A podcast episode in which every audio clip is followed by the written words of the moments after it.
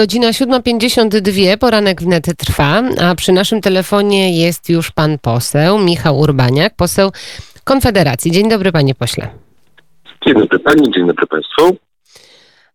Konfederacja domaga się dymisji ministra kultury, pana profesora Piotra Glińskiego. Oczywiście rozumiem, że ma to związek z Funduszem Wsparcia Kultury, ale czy od razu dymisja, panie pośle?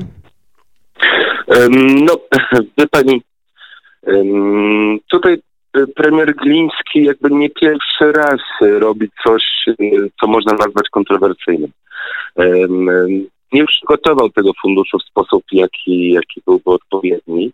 E, w momencie, w którym wielu, wielu ludzi po prostu, tysiące ludzi tracą pracę, tysiące ludzi tracą środki do życia, no przygotowuje w ministerstwie algorytm, który nie, nie, raczej w sposób mało odpowiedni, używając delikatnych słów, e, rozdziela środki z Funduszu Wsparcia Kultury. E, może warto byłoby się zastanowić nad tym, żeby właśnie zmienił może pracę, skoro, skoro sam nie jest w stanie tego dobrze przygotować.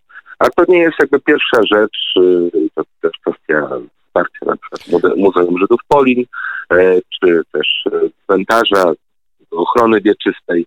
W momencie, w którym wiele innych grobów, choćby polskich patriotów też jest e, zaniedbanych. No to, to się zbiera. Panie pośle, co w tym funduszu mm, wsparcia kultury panu się nie podobało? Co mm, wzbudziło największe państwa wątpliwości? Znaczy, podstawową rzeczą jest, jest między innymi to, że, że Fundusz Wsparcia Kultury wypłaca środki e, podmiotom, nie wypłacił które... jeszcze żadnych środków, bądźmy Tak, tak, tak, ale znaczy kwestia założenia, kwestia mhm. założenia, w, w którym mogą być środki wypłacone na przykład podmiotom, które nie zatrudniają de facto pracowników, czyli e, dzisiaj nie będą miały kosztów, ale w momencie, w którym, e, w momencie, w którym te środki zostałyby już wypłacone, no to po prostu podmiot otrzymuje e, pieniądze, a nie, nie będzie miał sam. e, kosztów właśnie, no bo komu ma płacić, jeśli inne branże A o, o kim na przykład pan mówi? Jakaś konkretna firma, jakiś konkretny podmiot? E, wie Pani co, nie wiem, czy to jest dobry moment na to, aby, aby teraz e, wyciągać innym e, podmiotom informacje o tym, kto konkretnie tego nie będzie ponosił kosztów w tym momencie. No bo mógłbym kogoś na przykład krzywdzić, gdybym się pomylił, więc wchodzenie tutaj już, już konkretnej nazwy to też raczej byłaby rzecz... Ale dużo było tych podmiotów, bo to jeżeli to jest główny zarzut, to ile było tych podmiotów na te 2100? Momencik, już sobie spojrzę do swojej notatki. No to bardzo istotne, bo za kilka minut naszym gościem będzie pani Wanda Zwinogrodzka, wiceminister kultury, która właśnie o tym funduszu nam opowie.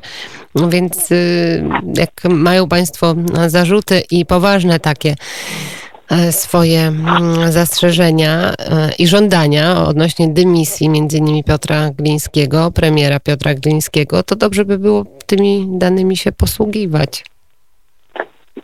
Wie pani, w przypadku, w przypadku tutaj tego funduszu podstawową rzeczą jest to, że do 8% wszystkich e, podmiotów, 8% z wszystkich podmiotów 45% pieniędzy. Więc ja nie jestem w stanie uwierzyć w to, że któryś z tych podmiotów że, że te podmioty będą dostawać te pieniądze w sposób w 100% prawidłowy. I to jest kwestia weryfikacji. To jest dla mnie najważniejsza rzecz, aby zweryfikować jeszcze raz, czy to na pewno jest dobrze wypłacane. No bo średnia e, wypłata tutaj to jest 200 tysięcy złotych, na przykład dla jednoosobowych działalności gospodarczych. Nie mówię o takiej sytuacji, gdzie ktoś na przykład współpracuje z Filharmonią, czy, czy współpracuje z większymi orkiestrami. To jest sytuacja raczej zrozumiała. Tutaj, tutaj naturalnie pieniądze będą rozdzielane do, do większej, większej liczby ludzi. Ale jeśli ktoś ma jednoosobówkę a jednocześnie, jednocześnie nie zatrudniał pracowników, tylko jest to liczone od przewodów, no to trudno, żeby, żeby tutaj nie było wątpliwości. Rozumiem, że 8% wszystkich podmiotów otrzyma z tego funduszu, miało otrzymać 45% wszystkich pieniędzy. To są Państwa wyliczenia Tak i tak to Tak. wygląda. O to oczywiście zapytamy Panią Minister za kilka minut. A jak, Panie Pośle, reperkusje, jak nastroje w Konfederacji po Marszu Niepodległości? Mm. Po Marszu Niepodległości, wie Pani co, przede wszystkim najważniejszą rzeczą moim zdaniem w tym momencie jest spokój e, i wyjaśnienie większości tych sytuacji niejasnych, sytuacji, sytuacji chuligańskich, sytuacji też e, agresji, agresji policji czy prowokacji policyjnych, które miały miejsce.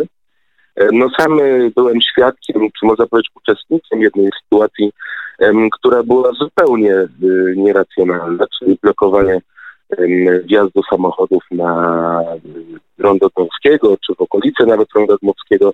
Z jednej strony e, policjanci e, przy wjeździe od ronda 40-latka mówią proszę wjeżdżać e, przez Świętokrzyską, e, a ze Świętokrzyskiej policjanci mówią nie, tędy też nie wjedziecie, zostawcie samochody, idźcie na pieszo. No i wie pani, taka sytuacja powoduje, że z rajdu niepodległości, który miał być przygotowany, no sama policja zmusza ludzi do tego, em, by poszli po prostu w marszu niepodległości.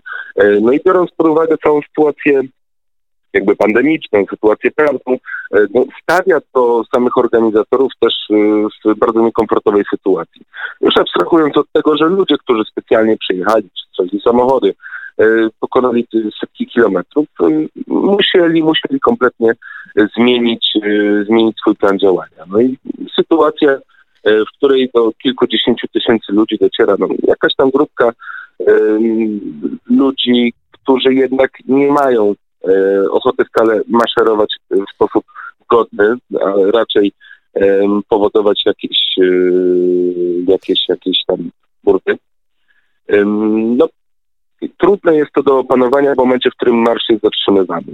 Specyfika tłumu jest taka, że jeśli on idzie, jest znacznie spokojniejszy w momencie, w którym musi, musi stać. A policja w kilku momentach też ten tłum em, spowalniała. No, mieliśmy, co mieliśmy, Mm, już jest sporo wątpliwości, przepraszam, Halo, tak? budzik, przepraszam, budzik mi się włączył. E, jest e, kilka wątpliwości, na przykład dotyczących tego, co faktycznie wydarzyło się e, na e, SKM e, Stadion. Przecież e, tam e, nie tylko e, tak zwani chuligani, którzy gdzieś tam mogli krążyć, byli atakowani, ale zwykli przechodnie. Tak, z I tego, co, Tutaj co- stawiamy kropkę. Wiemy, o której wstaje Michał Urbaniak, poseł Konfederacji o godzinie 8. Bardzo dziękuję za rozmowę i pięknego dnia panu życzymy. Dziękuję uprzejmie. Pozdrawiam. Godzina 8 punktualnie, za kilka chwil już najświeższe informacje Jan Olencki, a także trochę sportu.